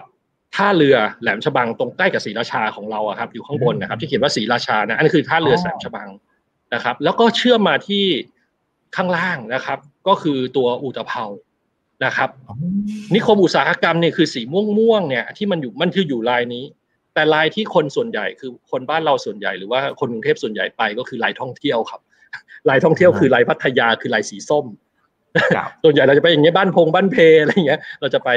ประมาณลายสีส้มเพื่อไป airport อะไรอย่างเงี้ยครับเราก็จะไปเกาะพัทยาเพราะฉะนั้นเนี่ยจริงๆใน EEC เนี่ยคนที่อยู่ EEC เขารู้ดีว่า สายไหนคืออะไร สายไหนคืออะไรนะครับมันถูกเหมือนวาง master plan เอาไว้อยู่แล้วนะครับ ของเราเนี่ยตอบสนองสายสีม่วงก็คือ พวกเราเนี่ยอยู่กับนิคมอุตสาหกรรม โครงการนี้นะครับ The Hampton สปีดศรีราชาทำมาเพื่อนิคมอุตสาหกรรม ไม่ใช่ทำมาเพื่อ season การท่องเที่ยว ไม่ใช่โรงแรมครับ ครับนะครับครับโอเค clear นะครับเอ่อต้องจ่ายค่าส่วนกลางไหมครับ คุณป๊อปฮะจ่ายตามปกตินะครับค่าส่วนกลางเนี่ยลูกค้ามีหน้าที่จ่ายกับนิติบุคคลอาคารชุดโดยปกติ เพราะว่าอยู่ภายใต้กฎหมายอาคารชุดนะครับ แต่เราไม่ได้อยู่ภายใต้กฎหมายโรงแรมเราไม่ได้ยังไม่ได้ขอ license โรงแรม เราไม่ได้ขอ license โรงแรมที่นี่อืมครับผมอืมแต่เป็น service apartment นะครับครับก็เหมือนคอนโดทั่วไปแหละแต่ว่าเติม service เข้าไปในเท่านั้นเองเหมือนอพาร์ตเมนต์คทั่วรับไปผมครับอ่าคุณรัตรี ราคาขายเริ่มต้น unit ละเท่าไหร่คะก็ต้องบอกว่าอ่าอยู่ที่ประมาณสักอ่าตอนนี้เราสตาร์ทพิเศษจริง ๆ มันมีอยู่น้อย unit มากก็คือ 2.99 แต่ส่วนใหญ่อยู่ที่ 3 ล้านนิดๆครับผมไม่เกินสูงสุดยังไม่เกิน 5 ล้านบาทสำหรับห้องใหญ่เลยนะครับ ไม่เกิน 5 ล้านหรือ 5 ล้านกว่าๆนะครับครับผมครับครับประมาณนั้นอ่เพราะว่าจคุณริง ๆ อยู่ที่ศรีราชานะครับ ก็ต้นทุนก็ไม่ได้แพงเหมือนกรุงเทพถ้าในทำที่กรุงเทพเนี่ยถ้าทำ service apartment เนี่ย ไม่มีราคานี้นะครับ ถ้าใครหวังที่กรุงเทพจะเจอราคานี้ผมบอกว่า service apartment เนี่ยมันส่วนใหญ่จะอยู่ใจกลางเมือง ใจกลางเขาเรียก city center เพราะฉะนั้นเนี่ยเวลาทำ service apartmentในกรุงเทพเนี่ยไม่ใช่ราคานี้นะครับเอ่อถ้าหลายท่านทำทำโรงแรมจะรู้รู้ดีว่าจริงๆเนี่ยโรงแรมเนี่ยเผลอๆแค่ skirt ของของเมืองกรุงเทพเนี่ย key ละห้าล้านนะอื้อหือไม่รู้เออเขาเรียก key หนึ่งห้าล้านหมายความว่าห้องหนึ่งประมาณห้าล้านต้นทุนของของเจ้าของเดียวนะครับ อันนี้ไม่โอ้โหต้นทุนแล้วของจะเจ้าไปของขายเดียวอืมอันนี้กรุงเทพครับครับครับผมเพราะฉะนั้นเนี่ยกรุงเทพเนี่ยไม่ถูกแน่นอน ถ้าทำโปรแกรมตัวนี้ แต่ว่าเราอยากจะประเดิมที่ศรีราชาเพราะว่าเรามองว่าcap gain ในสิบปีข้างหน้าเนี่ย ตอนที่มันจะมีอะไรเกิดขึ้นในอีกสิบปีข้างหน้าหมายความว่า volume ที่ถ้ารัฐบาลส่งเสริมจนทุกอย่างติดนะครับสิบปีนี้หมายความว่าสิบสองปีจากนี้นะครับคำว่าสิบปีของผม อย่าลืมไปว่าโครงการเนี้ยยังไม่สร้างใช้เวลาสองปี เพราะฉะนั้นสิบปีที่ผมพูด ที่เริ่มรับยิวเนี่ย มันคือสิบสองปีนับจากวันนี้นะครับอืมทุกอย่างมันคงจะแบบไป capital gain น่าจะหมายความว่า value ของย่านอุตสาหกรรม หวังว่าจะโชติช่วงสว่างกลับมาอีกรอบหนึ่งครับผมครับ หวังว่าจะเป็นอย่างนั้นนะครับอ่าคุณดีทีถามเข้ามาบอกว่า สมมุติว่าผ่านไปประมาณสักห้าปีปรากฏว่าครับคนที่ซื้อเนี่ยนะครับอ่าสมมติคุณดีทีซื้อเนี่ย พอผ่านไปสักห้าปี อยากขายขึ้นมาเนี่ย พี่เอรับซื้อไหม เขาบอกพี่เอผมไม่รับซื้อ คืออย่างนี้ครับ ไม่ไม่ใช่ไม่ไม่ใช่อย่างครับ Origin Originคืออย่างนี้เอ่อเราเราเป็นมหาชน ไม่ใช่เราเอ่อเราเป็นมหาชนเนี่ย เราอยู่ในเกณฑ์ของตลาดหลักทรัพย์ ตัวนี้เนี่ยมันเหมือนมันเหมือนเขาเรียกอัดยายซื้อขนมยาย เกิดเหตุการณ์นี้ไม่ได้ในมามีคอนฟ lict เขาเรียกอืมเขาเรียกเหมือนเราปั่นหุ้นตัวเองอะครับเขาเรียกอัดยายซื้อขนมยายเราซื้อ กลับไม่ได้ อันนี้อันนี้เป็นหลักเกณฑ์แต่ว่าถามว่าผู้ประกอบการรายเล็กหลาย ๆ ท่านเนี่ยเอ่อ สามารถทำเองได้ไหมผมบอกว่ารับซื้อคืนได้ไหมผมบอกว่าผู้ประกอบการรายเล็กทำได้ แต่มหาชนโดยเฉพาะกูดก็ว่าแนนสี่ดาวอย่างออริจินเนี่ยทำไม่ได้เลยนะทำโดนตีหัวเลยนะครับ เพราะว่ามันเหมือนเขาเรียกนะเอาบริษัทลูกไปซื้อทรัพย์สินอะไรอย่างเงี้ยมันมันมันทำไม่ได้นะครับ เพราะอืมหน้าที่เราคือผลิตแล้วขายแล้วก็ management นะครับมันพอดีมมหาชนทำไม่ได้ต้องบอกว่าอย่างนี้ยครับ ครับ อืมครับครับเข้าใจได้ครับ เพราะเพราะไม่งั้นถ้าสมมติว่าทำได้ขึ้นมาเนี่ยมันมันก็จะเล่นแร่แปรธาตุอะไรได้อีกเยอะก็เลยเป็นใช่กฎเกณฑ์ใช่ใช่ครับครับ คุณพิมลวันนะครับเขาบอกว่าครับถ้าคนขายห้องทิ้งไป รายได้ก็เหลือเพียงแค่สัดส่วนที่เหลือใช่ไหมคะ เช่น ถ้าคนขายไป 5 ห้องนะครับ จาก 100 ห้อง นั่นหมายความว่ารายได้ที่เหลือก็คือ 90 ห้อง 95 ห้องใช่ไหมคะ เอาแบบให้เคลียร์ๆเลยนะจริงๆพี่เออ๋อมีแตะไปบ้างบางส่วนละสำหรับกรณีนี้นะครับ แต่เอาครัให้บเคลียร์ก็ ก็ก็ไม่ได้ครับหมายความว่าไม่ใช่ไม่ใช่ว่าใครขายไปแล้วสัดส่วนมันจะหายลงไป339คีย์เนี่ยมันจะอยู่ มันจะอยู่แบบนี้เลย ต่อให้คุณเปลี่ยนไปมือไปกี่ทอด ทุกทอดที่รับไปภายใน10ปี จะต้องตอบรับวัตถุประสงค์ในการที่จะเอาห้องมาทำตัวนี้นะครับ มันจะมีสัญญาอีกตัวหนึ่งที่เขียนประกบไว้เลยว่า การมอบสิทธิ์ ทุกคนพร้อมใจกันมอบสิทธิ์มอบสิทธิ์แม้กระทั่งอ่าสิทธิ์ของห้องกับสิทธิ์ของการโหวตของนิติบุคคลอาคารชุดอยู่ในสิทธิ์เดียวกันหมด นะครับ อันนี้มันเป็นอ่าเป็นเงื่อนไขในการลงทุนตั้งแต่วันแรก คือหมายว่ามันเปลี่ยนมือได้ตลอดเวลาขายทิ้งได้ตลอดเวลาเก็งกำไรได้อะไรได้เหมือนปกติเลยนะครับ แต่ว่าทุกทอดที่ออกไปเนี่ย มันจะถูกบังคับให้ทำตามสัญญาหลักนะครับ ก็คือว่าก่อนที่จะโอนก่อนที่จะอะไรมันก็จะมีการเอ่อเขาเรียกพอเปลี่ยนมือมันต้องกลับไปหาเราเพื่อไปทำการเปลี่ยนมือ ถูกต้องไหมครับก็ต้องไปแจ้งนิติบุคคลอาคารชุด ซึ่งทุกท่านต้องมอบสิทธิในการจัดการนิติบุคคลอาคารชุดให้กับแพมตันแมネจเมนต์อยู่แล้วเนี่ย มันก็เป็นกฎเกณฑ์ว่าทุกคนต้องรู้ว่าเขาต้องมาเซ็นสัญญาทราบเรื่องเหล่านี้ต่อเนื่องกันไปเป็นทอดๆจนกว่าจะครบสิบปีครับผมคนที่การันตีผลตอบแทนก็คือคนที่จองทันเนี่ยนะฮะกับคนที่สมมุติว่าเขาไปซื้อทีหลังนะครับแล้วไม่ได้มีการการันตีเนี่ย อันนี้จะเอามาพูรวมกันหรือเปล่าครับ หรือว่าหลักการในการที่คำนวณเป็นยังไงฮะ ครับก็คือพูรวมกันตั้งแต่แรกเพราะว่าวัตถุประสงค์เนี่ยมันไม่ไอพวกการันตีมันเป็นโปรโมชั่นเฉพาะเฉพาะกิจเฉพาะคราว แต่วัตถุประสงค์หลักๆ ของคนที่จะมาซื้อคอนโด 239 คีย์ตรงนี้เนี่ยต้องมีวัตถุประสงค์เดียวกันว่า จะซื้อเพื่อการปล่อยเช่าหรือเป็นการลงทุน โดยให้แฮมตันแมネจเมนต์ทำถ้าถ้าเป็นวัตถุประสงค์อื่น เราก็คงไม่ขายในคีย์นี้เราคงจะไปขายข้างบน ที่เรามีอีกเป็นสองร้อยกว่าห้องเหมือนกัน ก็ต้องขายตรงนั้นนะครับ แต่ที่อยู่ตรงเนี้ยมันก็คือต้องเขาเรียกนะฮะมันเหมือนแบบ niche market niche market ก็คือแบบว่าเรามีวัตถุประสงค์ที่แปลกออกไปกว่าคนอื่น แล้วมาอยู่รวมกันเป็นแบบเป็นแบบกลุ่มก้อน เป็นเขาเรียกเนี่ยเหมือนเป็นเป็นกลุ่มก้อนเฉพาะเฉพาะอะไรอย่างเงี้ยครับอืมครับครับครับผม คุณชาตรีกับอีกสองสามท่านนะครับ ก็บอกว่าในตัวเมืองศรีราชาตอนนี้การจราจรเนี่ย มันค่อนข้างติดขัด นะครับทีนี้ตำแหน่งของการสร้างของคอนโดนะไอตัวตัวตึกของเราเนี่ยมันจะมีแผนในการพัฒนาอย่างอื่นเพิ่มเติมไหมนะครับอีกท่านหนึ่งก็บอกว่าทางฝั่งของ Origin ดุสิตก็ดีเนี่ยนะครับจะมีการสร้าง ecosystem อะไรที่จะเอื้อต่อการเช่านะครับที่เป็นการสร้างอย่างอื่นนะฮะเพื่อเป็นการ support โครงการนี้หรือไม่โครงการนี้จริงๆ ต้องบอกว่า Mix Use ตัวนี้เบ็ดเสร็จในตัวนะครับถ้าถ้าไปดูภาพเนี่ยจะเห็นว่าเรามีข้างล่างจะมีร้านอาหารมีอะไรเป็นเบ็ดเสร็จเพื่อทำ service apartment อยู่แล้ว แต่เรื่องขยายโครงการของโครงการนี้คงไม่มีเพราะว่าเราโดนแบงก์ขนาบด้านหนึ่งเป็นกรุงศรีอยุธยาไปอีกนิดก็จะเป็นห้องแถวแล้วก็จะไปเจอธนาคารกรุงไทยคือมันเป็นที่ดินในเมืองเนี่ยฮะตอนนี้เราเราซิเราคิดว่าเราเต็ม max ละคือมันขยายไม่ได้อีกแล้วข้างหลังก็เป็นอาคารพาณิชย์หมดละคือมันไม่ใช่ที่ดินที่ที่เหมือนพัฒนาใหม่ได้ครับ มันเป็นเหมือนกลางเมืองอะครับมันมันได้แค่นี้นะครับแต่ ecosystem หมายความว่าจริงๆเนี่ย ecosystem มันมีอยู่แล้วครับ เพราะว่าเราเองก็ ลงทุนในศรีราชาค่อนข้างเยอะ Origin ไม่ได้ทำโครงการนี้โครงการแรกที่ศรีราชานะครับ ถ้าใครรู้ดีเนี่ยเราทำตั้งแต่มอเกษตรที่เป็นหลายปีก่อนนะครับไนบิดนะครับเอ่อไนบิดด้วย Kensington ด้วย Notting Hill ด้วยแล้วก็มีโรงแรม Holiday Inn ที่อยู่ตรงศรีราชา แต่ว่า Holiday Inn กับเมื่อกี้ที่ผมพูดถึงเนี่ยไม่ได้อยู่ในเมืองนะครับ ต้องข้ามเขาอีกลูกหนึ่งนะครับ แล้วก็ไปอยู่ในเขตของอตัวเขาเรียกนะตรงท่าเรือนะครับใกล้ๆกับแหลมฉบังอยู่ตรงข้ามมอเกษตร ตัวนั้นเราเสร็จเรียบร้อยละตอนนี้ขายหมดละครับผมที่มี KFC อยู่ตรงหน้ามอเกษตรนั่นของเรา ใช่ครับ ครับครับอ่าใครที่อยู่แถวนั้นก็พอจะนึกภาพออกนะครับ โอเคนะมีท่านหนึ่งบอกว่าเอาตรงๆเลยนะครับ คนที่จะซื้อหรือว่าลงทุนนะครับในการลงทุนประเภทนี้ก็คือ investment property เนี่ยเหมาะกับใครนะหรือเปรียบเทียบกับคนที่จะเข้าไปซื้อหุ้น origin เลย มันจะเหมือนกับคือเขาเรียกอะไร risk profile มันมันควรจะต่างกันไหมนะครับ หรือว่าหรือว่าใคร ตัดสินใจครับ สมมติว่าจะแทนที่จะไปซื้อเนี่ยสำหรับโครงการนี้ก็ไปซื้อหุ้นของ Origin แทน หรือแทนที่จะซื้อหุ้น Origin มาซื้อไอ้ตัวนี้แทนนะครับครับจริงๆไม่อยากเปรียบเทียบกันเลยนะครับ เพราะว่าคนละวัตถุประสงค์แน่นอน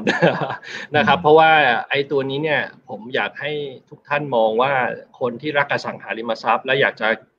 ถืออะไรที่มัน secure แล้วยาวๆนะครับ แทนที่ไปซื้อกอง REIT มาซื้อ Origin โครงการ The Hampton Suites ดีกว่าตอนนี้นะครับเหมาะสมมากกว่า แต่ถ้าพูดถึงตัวหุ้นแล้วได้ปันผลทุกปีอย่างเงี้ยนะครับ กับจำนวนยิวกับได้เล่นได้เล่นหัวใจตื่นเต้นเป็นคลื่นนะฮะขึ้นบ้างลงบ้างเนี่ยหุ้น Origin สนุกกว่านะครับ สนุกกว่าหุ้น Origin ก็มีบิตคอยน์ครับ หัวใจจะวายคือวันนึงขึ้นอย่างเงี้ยอะอย่างนั้นฮะคือคือตัวนี้มันเป็นสินทรัพย์เทคเกียวหมายความว่าเป็นสินทรัพย์มั่นคง เป็นสินทรัพย์เทคเกียวอีกตัวหนึ่งที่คล้ายๆกับ เขาเรียกเนี้ยอาจจะเปลี่ยนมือยากยากกว่าหุ้นแน่นอนนะครับ มากยากกว่าบิตคอยน์แน่นอน ยากกว่าทองคำแน่นอน แต่มันก็เป็นอสังหาริมทรัพย์ เพราะว่าอย่างที่บอกครับเวลหลายท่านเนี่ยไม่เคยทิ้งอสังหาริมทรัพย์นะครับก็คืออันนี้ก็คือเหมือนเหมือนฝึกใหม่โดยเฉพาะน้องๆที่คนไหนสำหรับผมว่าเหมาะกับใครก็โครงการนี้เหมาะกับทุกท่านที่ที่มองว่ายังรักอสังหาอยู่แล้วคิดว่าอสังหา เป็นส่วนหนึ่งที่ต้องการเพิ่มในพอร์ต แต่ว่าไม่อยากที่จะดูแลเองคือเขาเรียกนะที่เกียจอะเอาไว้เอาเวลาไปทำอย่างอื่นที่เหมาะสมมากกว่า แต่ว่าอยากจะทิ้งเอาไว้แล้วมีคนดูแลจัดการให้ ไม่ต้องมีปัญหานะครับ แล้วก็สามารถเขาเรียกนะฮะสามารถผลิตเงินให้ได้สม่ำเสมอ ข้อดีของคือการทำเป็นแชร์เนี่ยก็คือว่ามันไม่มีเดือนไหนที่หยุดการจ่ายนะ ถ้ามันมีรายได้ต่อเนื่องแต่เพียงแต่จ่ายหน้าจ่ายน้อยคือเอาของเพื่อนมาแชร์กับเราด้วยอะเราก็เชียร์แชร์ความเสี่ยงแชร์รายได้ มันก็จะเกิดความสม่ำเสมอ มันจะดีกว่าสำหรับคนที่ชอบซื้อคอนโดปล่อยเช่าเอง โดยเฉพาะถ้าถ้าซื้อคอนโดปล่อยเช่าเองถ้ามีเวลา อันนั้นอาจจะกำไรมากกว่าเรานะครับ เพราะว่าเขาเรียกไฟไฟติ้งวิ่งไปนู่นทำไอ้นี่เอง อันนั้นอะคุณมีเวลาคุณทำแต่สำหรับคนที่ไม่มีเวลาแล้วต้องเอาเวลาไปทำอย่างอื่นเนี่ย ตัวนี้จะคุ้มค่ากว่านะครับ จะคุ้มค่ากว่าครับผม ครับครับเพราะมีมืออาชีพนะครับ ที่อยู่ในวงการนี้อยู่แล้วนะครับ ก็เข้าไปบริหารจัดการให้นะครับใช่ครับคุณนาวินนะฮะบอกว่าสนใจจองห้องครับ ติดต่อที่ไหนนี่ถามกันตรงๆเลยนะครับ สนใจจองห้องติดต่อที่ไหนอย่างไร แล้วก็ฝากทิ้งท้ายถึงผู้ชมทางบ้านนะครับนะครับเชิญเลยครับขอบคุณมากครับ ก็สนใจก็ตอนนี้ก็คือเข้าไปที่เว็บไซต์ของทาง Origin นะแล้วก็ Park Luxury นะครับ .co.th ก็ได้นะครับ หรือเสิร์ชไปตรงๆเลยนะครับ ที่ที่ The Hampton Suites ศรีราชานะครับคงจะเจอ advertising กับโฆษณาของเรานะครับ แล้วก็ยังไงเนี่ยก็สามารถเขาเรียกนะฮะติดต่ออทางเซลล์ให้เดี๋ยวผมขออนุญาต ให้เบอร์โทรไปแล้วกันครับ แต่ว่าจริงๆ search เอาแล้วง่ายกว่า register แล้วมีน้องโทรน้องโทรกลับเนี่ยจะเป็นความทันสมัยกว่า พอดีเป็นคน Gen X ติดกับเบอร์โทรนะครับก็ไปลงทะเบียนในระบบคอมพิวเตอร์นะครับ แล้วก็มีจะน้องโทรกลับ แล้วก็อย่างที่บอกนะครับว่าก็จะมีเกรสเขาเรียกนะฮะพิเศษวันที่ 27 นี้นะครับ ก็คือมีท่านซีอีโอทั้งสองฝั่งคุณศุภจีนะครับ จากทางดุสิตแล้วก็คุณโด่งพีระพงศ์ก็ให้โอกาสหมายว่าอยากจะไป เปิดศักราชใหม่แล้วแกก็จะเข้าไปในงานปาฐกถาเล็กน้อยนะครับ แล้วก็หลังจากนั้นก็มี process การจองมีน้องเซลล์อยู่ที่บ้านดุสิตนะครับ ต้องบอกว่าอยู่ที่ซอยสระแดงนะครับ ร้านอาหารบ้านดุสิตนะครับ ก็สามารถเข้าไปที่นั่นนะครับ แล้วก็ไปดูรายละเอียด หรือว่าถ้าใครสนใจในช่วงนี้อยากไปก่อนกลัวว่าช่วงนั้นไม่มีเต็มเต็มหรือยังไงก็เชิญที่โรงแรม Staybridge ทองหล่อเราได้นะครับ เรามีโรงแรม Staybridge ทองหล่อ นะครับ ก็คืออยู่ที่ปากซอยทองหล่อห้าเลยนะครับ ก็จะมี IP ขับอยู่ที่นั่นนะครับ ก็ไปสนใจก็ไปคุยกับน้องที่ IP clubรับรายละเอียดกันได้ก่อนนะครับ ก่อนที่จะไปงานก็ได้นะครับครับจริงๆ เป็นสิ่งที่ดีด้วยนะครับ ควรจะเข้าไปพูดคุยทำความเข้าใจก่อนนะครับ แล้วก็ถามให้ละเอียดเลยนะว่าสิ่งที่เรารู้มาสิ่งที่เราเข้าใจ